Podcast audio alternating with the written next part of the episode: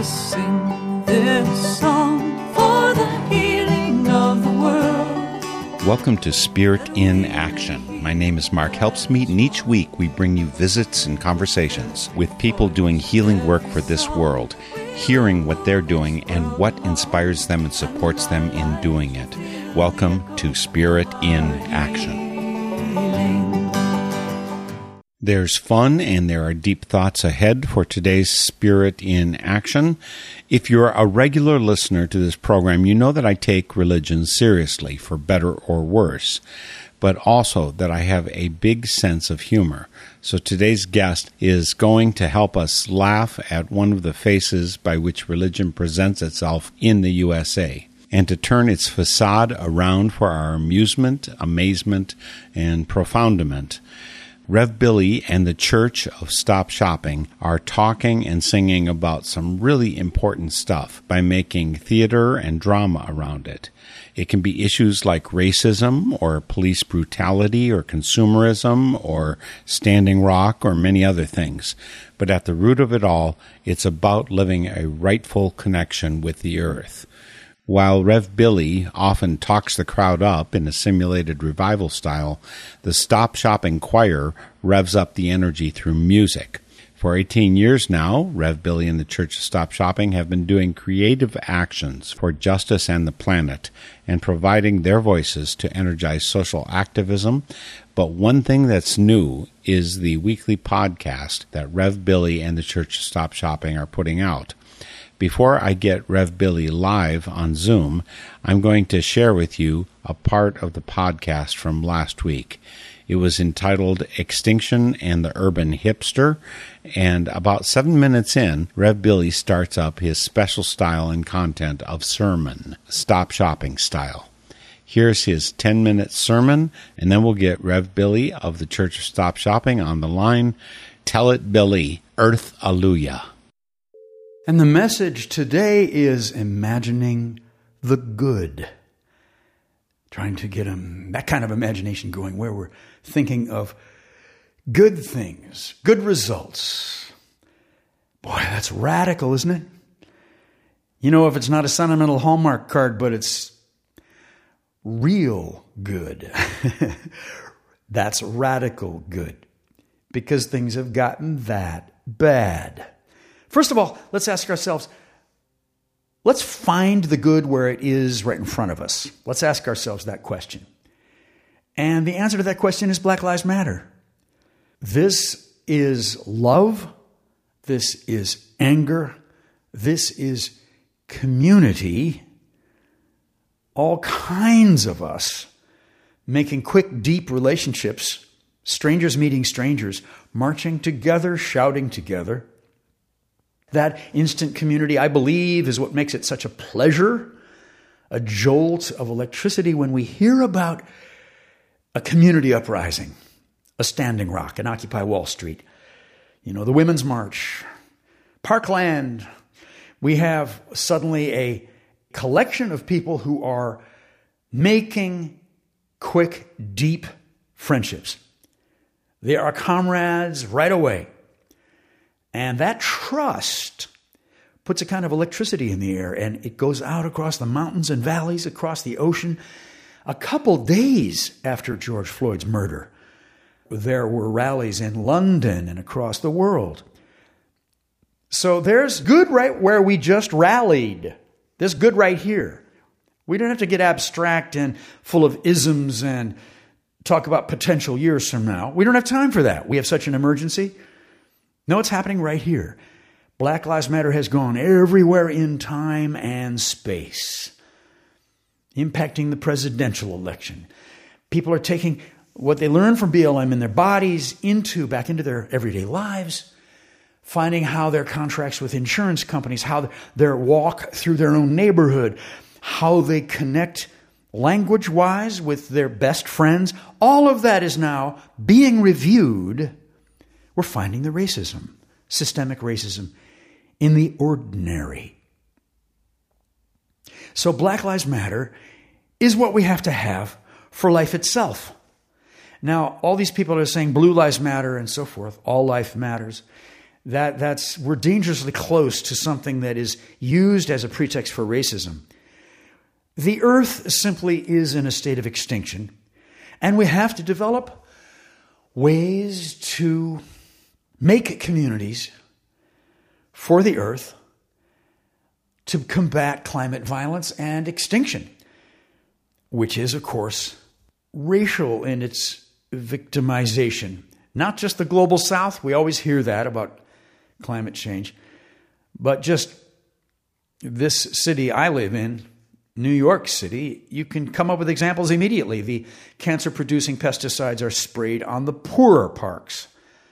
And that goes into the neighborhoods around the poorer parks and the waste dumps and the refineries and the plastics factories. And the, this is all uh, victimizing black and brown people, working poor.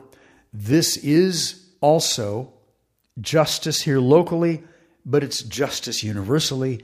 The idea that we have the right to live and that the we includes the earth. The earth has the right to live. The earth needs to find a way to evolve through this sixth extinction. So, our earth activism, we have to refind it. We had a great march with Greta Thunberg last September, but those individual marches, where that magical instant community that gives us that rush of recognition. Oh, yes. Yes. Now we're being human beings. That nomadic family on the savannah. Oh, yes. Now we're being the revolution that rose up against the monarchy. We have many histories and memories that come into us, and it's a pleasurable thing. The first time I heard about Black Lives Matter in Ferguson, the first time I heard about Standing Rock. Do you remember that jolt of pleasure? That deja vu of justice, of liberation. Got to find that now for the earth.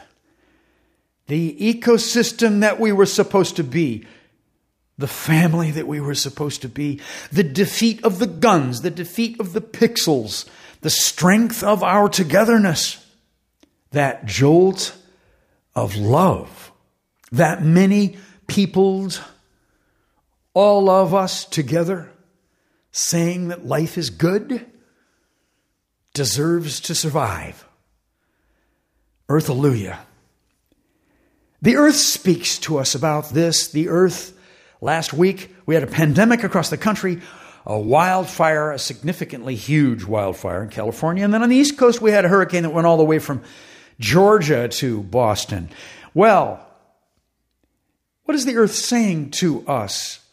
The earth culture indigenous people, the African American people who came here under duress, violently forced, the slaughtered native people who, the First Nations people of all of all the earth cultures, they have, they have a common prophecy and a common, a common feeling that they share about the Great Spirit, our clumsy translation.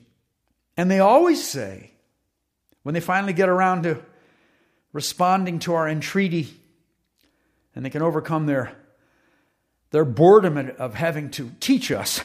They always say the earth speaks, and that we need to address the earth through our ancestors and through the seven generations back past birth as well, that river of time. That holds that pleasure for us. That holds that signal for us. Earth, hallelujah. Earth, hallelujah.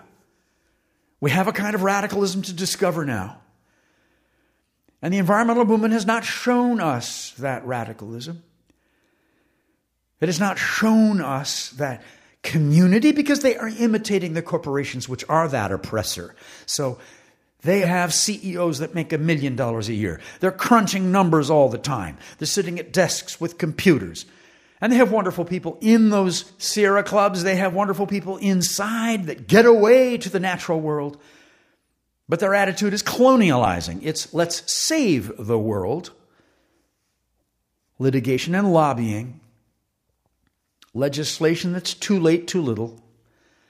We have the earth speaking to us. And we have an apocalyptic kind of ecology. The Greek kind of apocalyptic, the revealing, the shaking up kind of ecology, the apocalyptic ecology.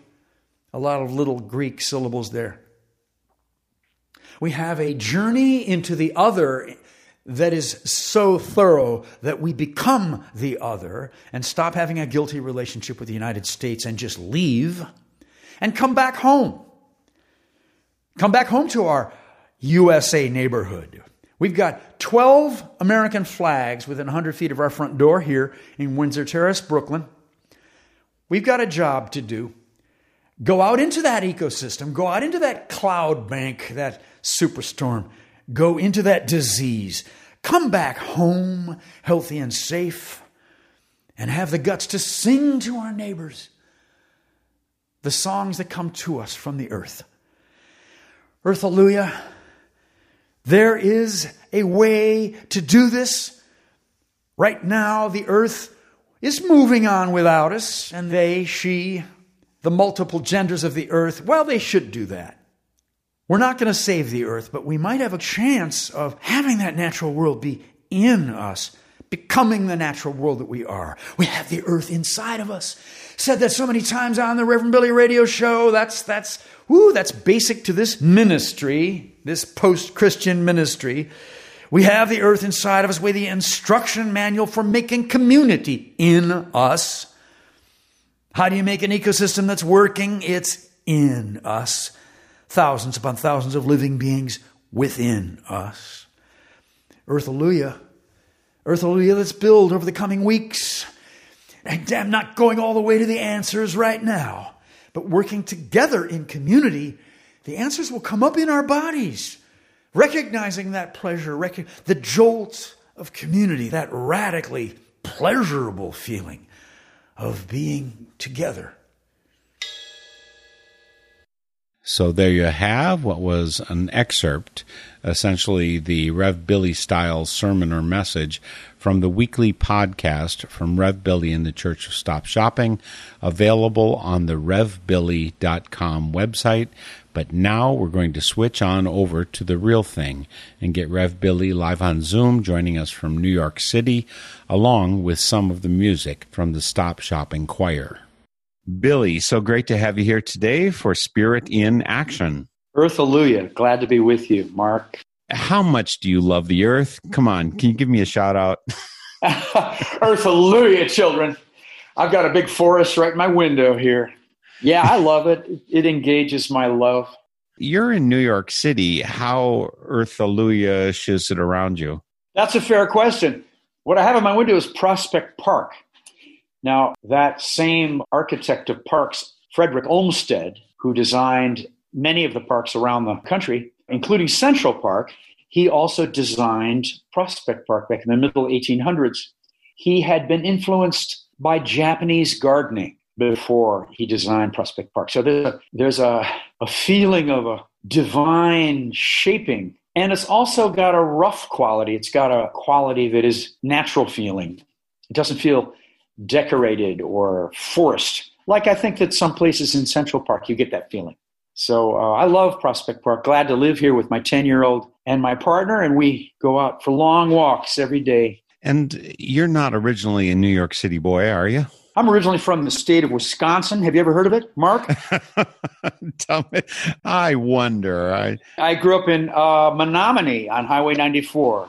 It's a long road from right by Stout, UW Stout, there in Menomonie. Of course, you were too young to be connected much with that, to New York City. What took you eastward? Well, I was a person who connected with jazz music, and I would listen to jazz, uh, you know, Coltrane and Miles and Mingus on my radio. Very early on, I started reading the Beatniks, started reading On the Road, and started, uh, as soon as I could, I was hitchhiking when I was uh, 15, 16, I think I started hitchhiking probably before I was legally out there. I was out down on the side of the road in the 60s, and I remember hitchhiking down to Madison, Wisconsin to listen to Jimi Hendrix and some of the great cultural warriors of those days. Madison was my doorway to the world, I would say. I went there in 68 from Green Bay. I'd moved to Green Bay since uh, Menomonie, so I had gone straight, almost straight east to Green Bay. I also lived almost straight west, Watertown, South Dakota. And I still have two sisters in Minneapolis, so that was my native habitat. But Madison is where I, I encountered all, all the different people of the world in Madison, Wisconsin. All the races, all the genders, all the belief systems, you know, and it's this gigantic community. In the late 60s, of course, we joined the black students, immediately struck the campus in 68. We were on strike right away. And Vietnam and Eugene McCarthy and George McGovern and, uh, went right into that whole world of resistance politics. And I really have not stopped. My break from the Christian Reformed Church through the beatniks to Madison, I, I, would say that was a way to generalize. I don't think I've ever looked I've ever looked at it that way in my life, Mark. I think that you've inspired this this narrative Uh, except there's a great narrative going on with Rev Billy and the Stop Shopping Choir. There's we're and you know we've already heard a sermon by you, which gives you a bit of the flavor, and particularly that earth rooted flavor. But it's it's more than that. I mean, there's justice that gets rooted in the earth, right? and that certainly seems to be what you're about. So, was it the beatniks that radicalized you? Is that what you're saying? Is that because okay? The Reformed Church, Dutch Reformed Church, is generally known as pretty conservative. I, yeah. I, how about a little understatement? I, I would say so. Holland, Michigan, baby. Betsy DeVos, Blackwater, USA, apartheid. You know, they wrote the intellectual basis for the Dutch people in South Africa for that racist regime. The Christian Reformed Church, the Calvinists, I had to break away decisively. I had to, I had to get out and uh, a lot of those folks are Trump supporters. A lot of my old relatives are Trump supporters. It's the other side of the divide, Mark. Could you give me a little bit of the flavor of your upbringing? How long were you? I mean, it's not unusual for kids by the time they're teens, early teens, to break away from the church environment. When did it happen for Billy Talen? I would say the culture started flooding into our house. The Beatles and James Brown and the whole Motown invasion, the whole British invasion, Bob Dylan, and the folk invasion. Joan Baez, who is a supporter of the church, she's been our faithful supporter through the years. She's been on stage with us a number of times. So I would say also that my parents kept moving to towns that were not quite as strong in their Calvinist society. Green Bay is Catholic. You know that about Green Bay. Sure. Watertown, South Dakota, we were in the Lutheran church there. There was no Christian Reformed church in Watertown, South Dakota. Rochester, Minnesota, I was born in a Catholic hospital, St. Mary's, that's now been absorbed into Mayo Clinic. So, where they were going in their employment from Menomonie to Watertown to Green Bay, these were not strong Christian Reformed towns. And so we ended up moving a little bit off the fundamentalist beam there. You know, as soon as you're a Lutheran, you're a sinner, right? and if you're in a Catholic Roman Catholic town, well, forget about it. You're a papist. so uh, that's a, the the uh, the Calvinists of Holland, Michigan, are a sect. That's a very self-enforcing group of people, and they don't go outside of that sect very much. There's some smatterings of Dutch Reformed churches in uh, Iowa and Wisconsin and around the Chicago area, Holland is the mecca of that sect. wow, mixed metaphor there. Mecca. that's another. That's another. That's another fundamentalist. Uh, getting bouncing around in our fundamentalist metaphors here. My partner Savitri, her father is a fundamentalist Muslim, the Church of Stop Shopping, you know, if you could see me right now, I'm in my costume here. I just decided to get in my right wing apocalyptic televangelist outfit for Mark for, to, to, kind of get him in the mood. uh, Earth Alleluia. Let's Earth go. Alleluia. it's, a, it's a bright orange suit with a collar and high hair. So I do a satirical right wing Christian televangelist. So I've learned a lot from uh, Jimmy Swaggart and Jerry Falwell and all the right wing preachers I've learned. I've studied their styles and I've come up with my own style. And earlier this year, I got arrested invading the church of Billy Graham, now run by his son, Reverend Franklin Graham, who's much more of a racist and homophobe than his father seemed to be. He's much more hard ass and a supporter of Donald Trump. But we planted a rainbow flag right next to his facility here in New York. He was kind of camped out during the middle of the pandemic. He had a kind of field hospital there called Samaritan's Purse, and it was in Central Park. And they had a deal with a local a local ministry, St. John the Divine, the big Episcopal church, and they had a deal with Mount Sinai, a big hospital. They had about 14 tents there and fundamentalist nurses and fundamentalist doctors. In their website, it made it look like they were trying to convert people on their deathbed. they were, and it's a, it's a real Christian missionary idea. Threaten people with hell and invite them into heaven. And so I grew up with that, and I couldn't stand it. And Savitri, of course, from a, another fundamentalist background. So we, we just said, this cannot stand. This is not New York City. And we both have my great grandfather, William the First, Billy the First. He jumped ship here in the 1880s at about the time they were building the Statue of Liberty. Savitri's relatives also a background in New York.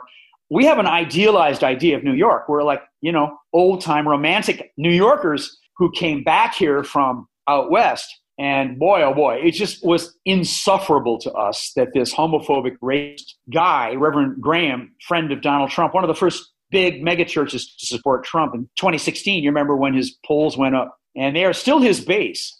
We went out to Central Park and we planted the rainbow flag right at the back door of this field hospital, and we got tackled, tackled by the cops. I mean, it was really, they were scared.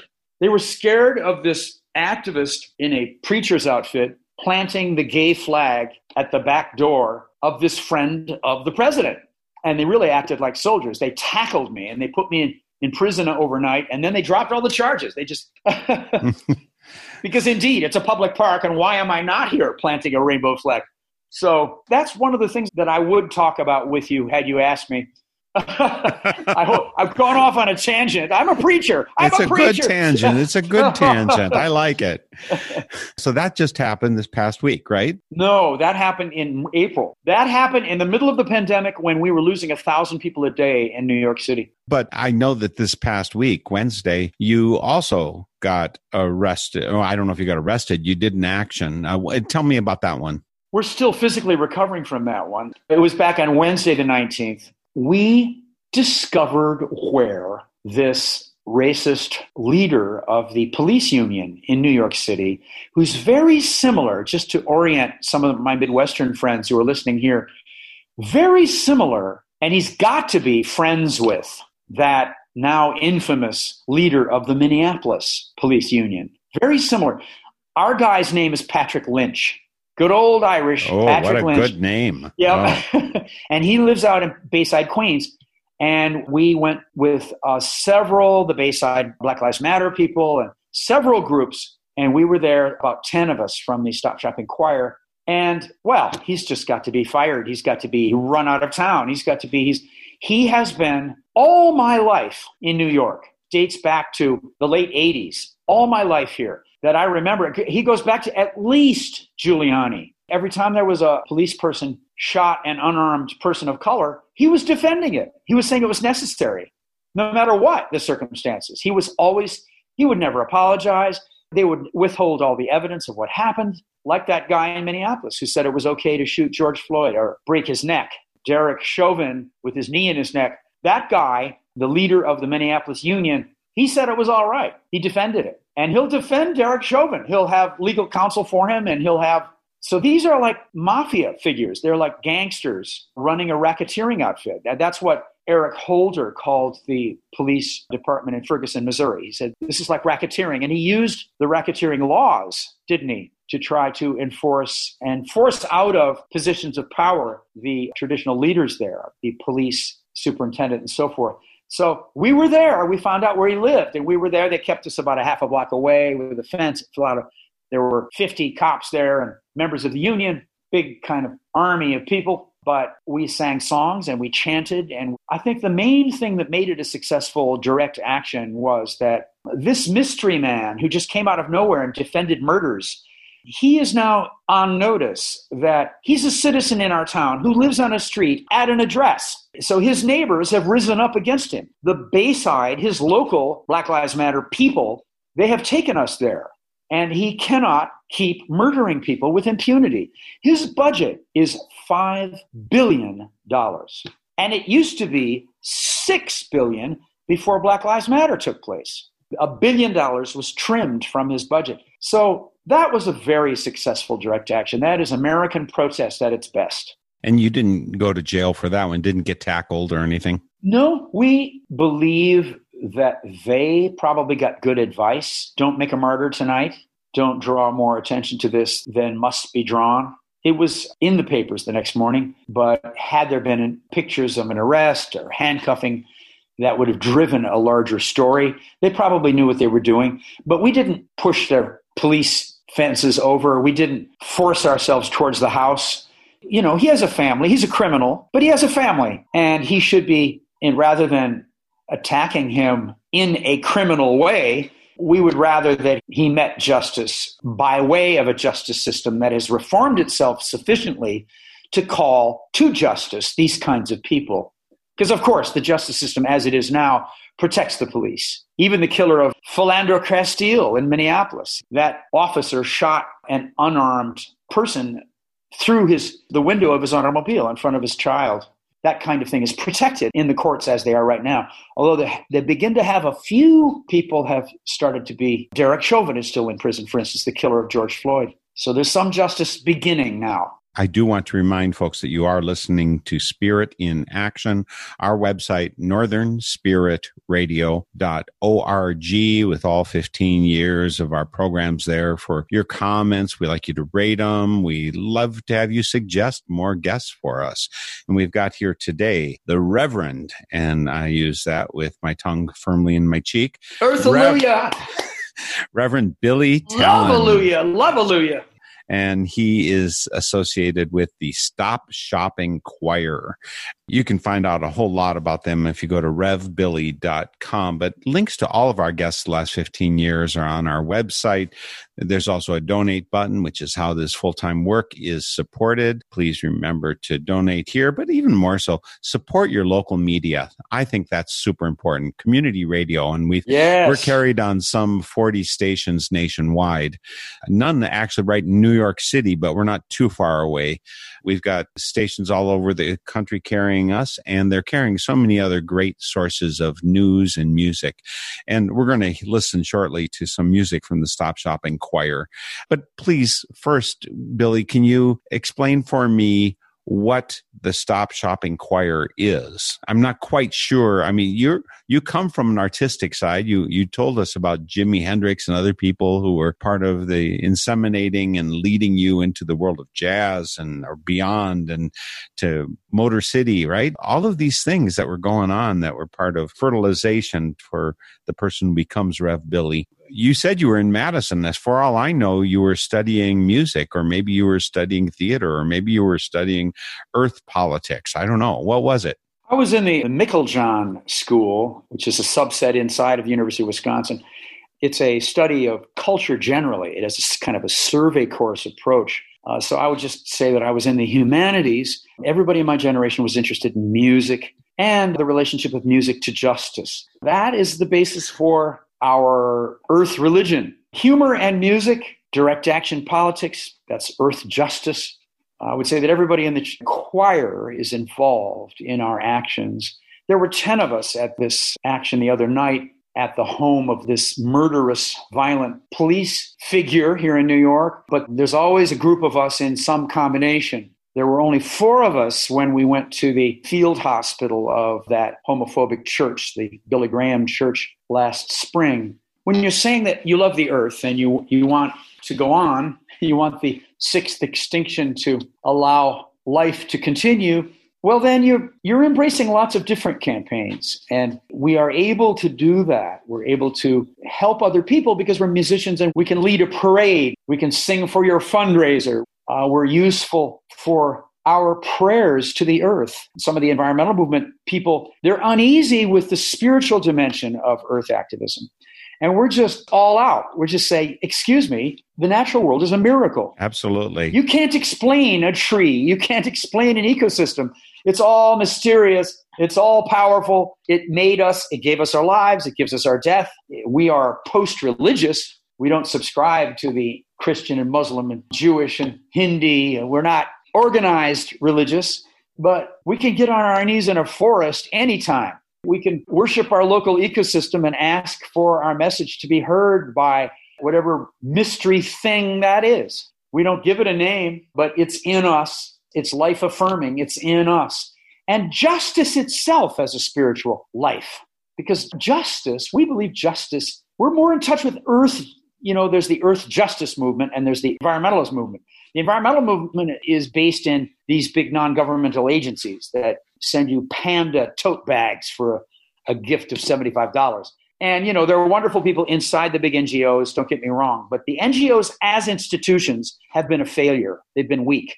Earth justice is when you have a neighborhood group that's trying to keep a refinery from coming into the neighborhood. That tends to be black and brown and poor. There's a group called Earth Justice. It's a big national group called Earth Justice. They tend to be people on the ground who are suffering from the cancer that comes into their body from exposure to Monsanto, to pesticides. They're suffering people, and they go straight to people who are confronting the legal system and saying you can't kill people. So the earth justice people, we tend to go there. You know, we'll go to Marktown, Indiana, where they have that big whiting tar sands refinery just east of Chicago. We'll go there and we'll sing to that town. And they're all suffering those diseases associated with being right next door. That's what they call a sacrifice community. So the Church of Stop Shopping is very much in touch with earth justice, where human justice and earth justice are the same thing. Amen, praise be. And you've been doing a podcast recently, and it's a combination of your talking, events, discussion, and music. So to be part of the Reverend Billy and the Stop Shopping Choir, is it required to be a virtuoso? First of all, let me quote my partner the director of the Church of Stop Shopping, Savitri will tell you that the biggest thing about singing is the belief that you can sing. So I'm talking to you now, right, Mark? Right. Well, preaching is halfway to singing. Preaching is, well, hello, Mark Helpsmeet. How are you today? How is it out there in that lovely Wisconsin, that western Wisconsin with those, those rolling hills? I love that place. I grew up there, in fact. And then somebody who's singing, they believe they are singing, and the belief sends the note up to how are you, Mark? Helpsmeet. How are you today? You know, then you're singing. So when we have somebody come through the activist door, and they know how to parade in public space and they know how to confront police, how to dance away from them if they don't want to get arrested, how to submit to them in a way that they don't get hurt if they do want to get arrested. They're familiar with all that. Or they come through the musical door and they haven't really gotten arrested very often. And they're what they've done is they've been on stage, they've been on in cabarets, they've been singing in quote unquote musical spaces. Well, the musical people teach the activists how to sing, and the activists teach the musicians how to sing. And we have some musicians who are uh, Broadway stars. This year we had a Tony nominee. Oh, wow. There's nothing more talented than a person in New York that doesn't have any work. Where can you put all that talent? Yes. Yeah. so, so Amber, when the pandemic shut down the Broadway play Hadestown, she was suddenly back with us on Sundays, rehearsing with us. So, could we have a song to? I guess I want to strut the stuff of the Stop Shopping Choir. All right, now let's just go straight to the name that we have is the Church of Stop Shopping, and we are uh, very big on Buy Nothing Day. At the holidays, you'll find us out in front of Macy's, trying to talk people into go another way. Now you don't you don't have to buy a gift this year. You can make a gift. You don't have to go in here into this carbon heavy footprint. Come on. Macy's isn't good for the earth. Don't order it on Amazon. Don't do that. Those delivery trucks, those jets, they're poisoning the earth. Go get a gift in a little mom and pop store that you can walk to, or a thrift store, or a swap store. Come on now. You can change. I can change. You know, so we're we're anti-consumerist. We think that the basis of justice in 2020 is to simply don't give the monster the food he wants. Don't feed the gas and oil monster, okay? So we have a song that is kind of our anthem We're going to play it for you right now. The Stop Shopping Choir. It's called The Shopocalypse. The Shopocalypse coming from the Stop Shopping Choir. Here goes.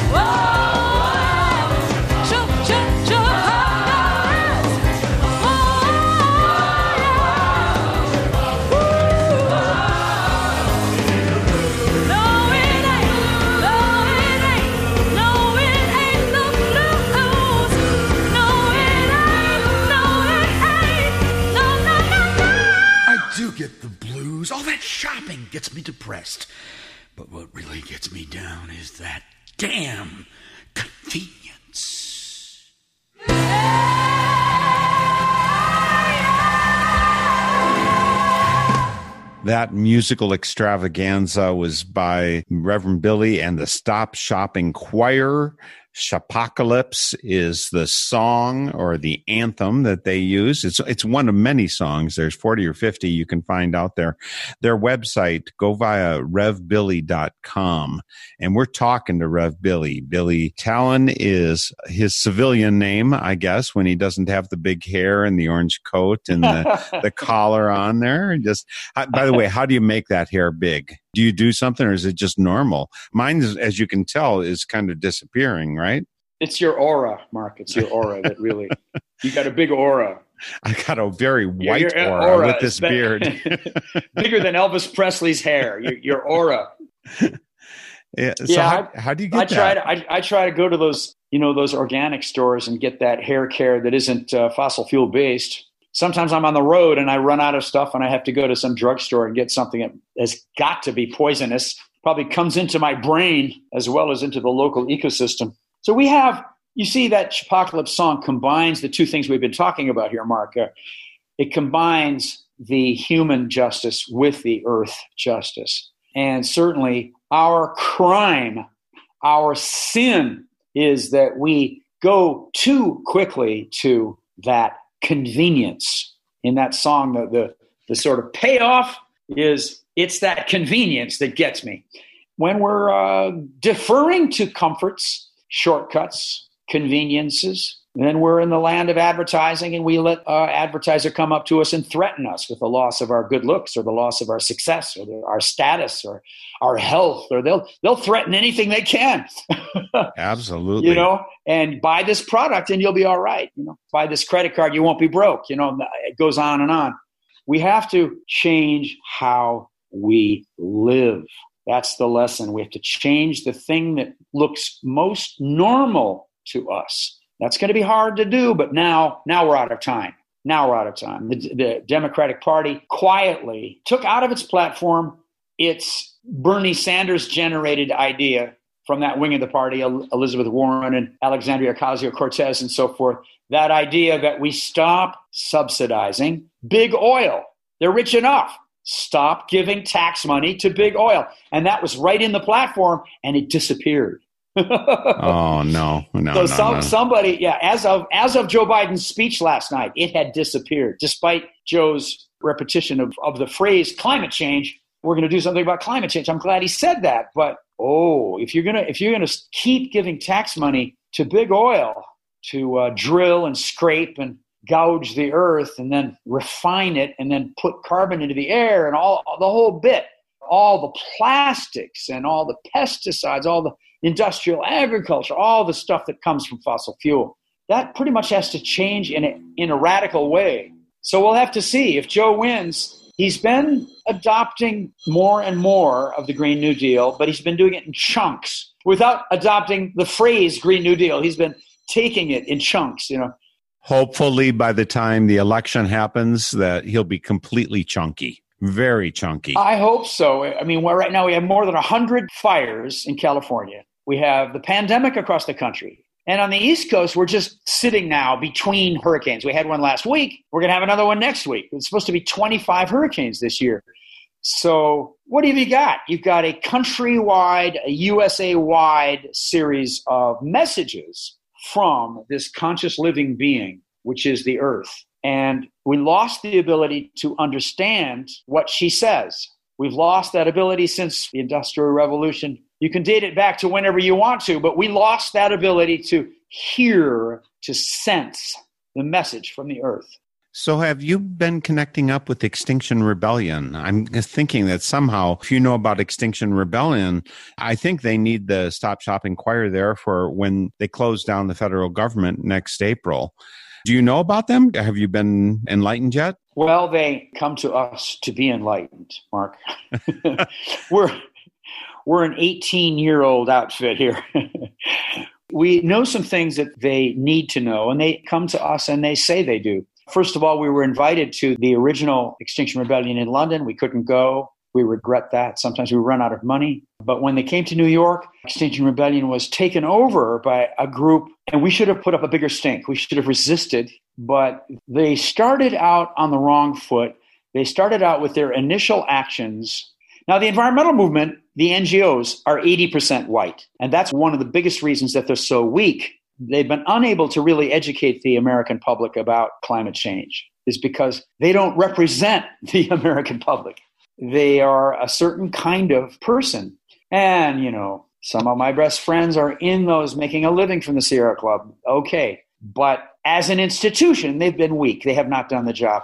And Extinction Rebellion, I'm sorry to have to report, has joined those weak NGOs. They get a lot of grant money, they're in the money game, but as far as their work in the neighborhoods, they're another white environmental group. And that's too bad. They missed a real opportunity. I mean, a group of us went to their early meetings here in New York, and we just told them till we were blue in the face you've got to slow down. You've got to go and talk to black and brown people in the neighborhood. You have to go to the community gardens, go to the universities, go and find natural scientists who are people of color. There are all kinds of places. And then when you find them, share the power with them. Don't colonialize them. Don't go there and say, join me. It's Black Lives Matter time. Go there and give away your power. It's not the white person's time to be in charge anymore. Share the power. And Joe Biden did the right thing going to Kamala. I'm really proud of him for that. She lost the election. She didn't know how to do it quite. She went off the rails a little bit. And he won the election, but he was elected by black people. And South, remember, South Carolina was that one of the Carolinas put him ahead. And then he turned around and he went to the next generation and he went to a person with Caribbean and South Asian ethnicity. That was a good move. And that's the era we're in. And we have to kick out Trump and we have to stop this white supremacy and we have to go to the people that have followed him and they have to realize again, they have to become aware. A lot of them, they come up to us when we're on the streets locking arms in front of some Walmart or something. they come up to us and they say, Hey, Trump isn't racist and they, they actually believe that. Right. Yeah. You know, I've had my own relatives tell me Donald Trump isn't a racist. we have a lot of work to do. Go back to the earth. I mean, we just source it at the earth. We just go to the earth and ask, tell us what to do. And go back to earth cultures. Go back to the people who are of the earth. The Stop Shopping Choir, of course we went to Standing Rock. Of course we did. Of course we stood there with the hundreds of people from all these different tribes from around the world. They had a lot to teach us. I remember that we were on the shores of Lake Oahe and we were at dawn and the elders told us this was when they were asking for allies. They wanted white people to be there and people of all races to be there because they were under attack by the paramilitary that were fighting on behalf of the oil companies and the people in the government who were corrupted by the oil companies, like Donald Trump is one of the people, and they were being attacked. They were starting to use rubber bullets. They were being surveilled. There were helicopters overhead all the time. They, they needed some allies. So we went there and stayed for a week with the Stop Shopping Choir. And we would get up at dawn and go down to uh, Lake Oahe, where uh, the Cannonball River comes out of it. And the elders told us, now we want you to sing the song, sing the prayer of your own culture sing your water song, your water prayer from your culture. And so this sound rose up from Earth culture people, First Nations people, from the Grand Canyon tribe, from the beaches of Goa, from Madagascar, from Lapland. I mean, it was just all the ecosystems rose up into the air at the same time. And we had our song, Water water flow into me. We had our song. And the sound that went up into the air, I stopped for a moment and I listened to it, and it sounded like water. It sounded like a, a rushing river. And we were standing next to the Cannonball River, next to the Oahe, bigger, the Missouri River, the Oahe River.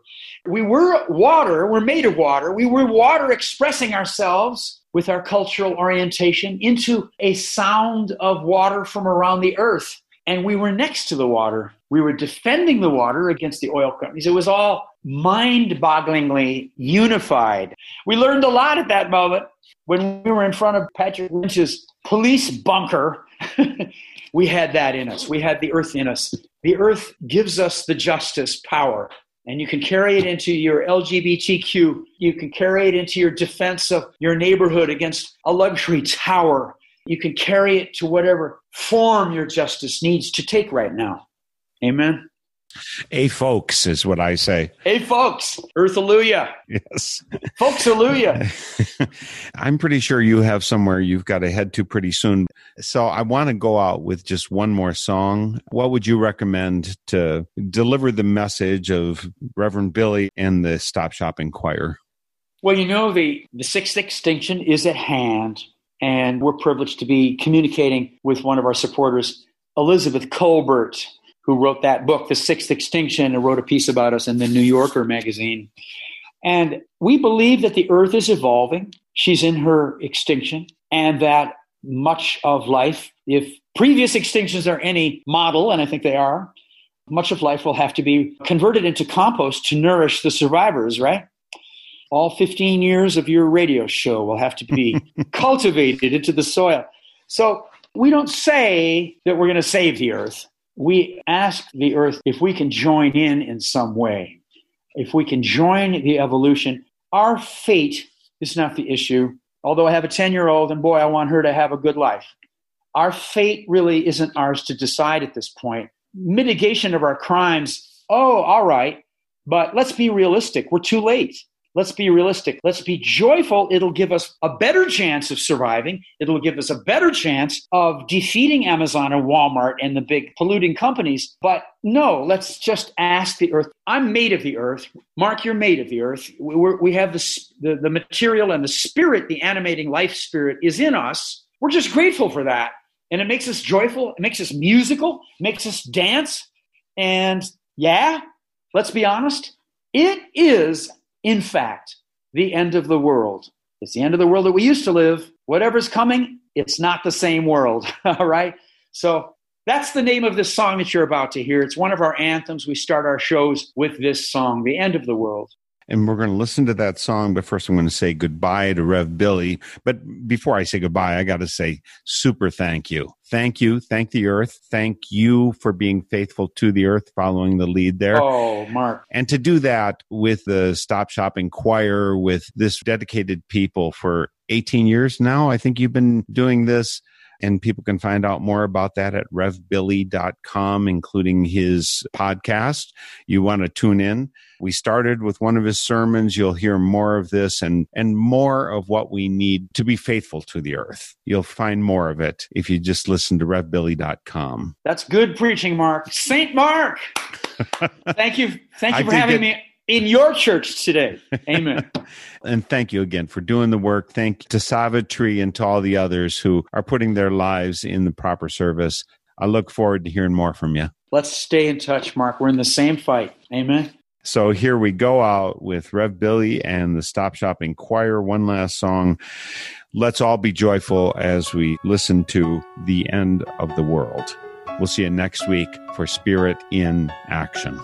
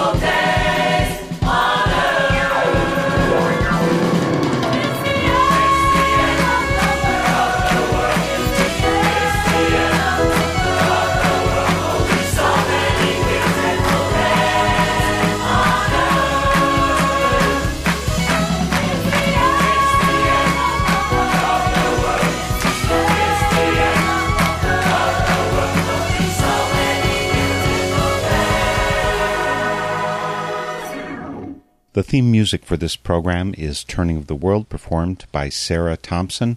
Check out all things Spirit in Action on northernspiritradio.org. Guests, links, stations, and a place for your feedback, suggestions, and support. Thanks for listening. I'm Mark Helpsmeet, and I hope you find deep roots to support you to grow steadily toward the light. This is Spirit in Action. With every voice, with every song, we will move this world along, and our lives will feel the echo of our.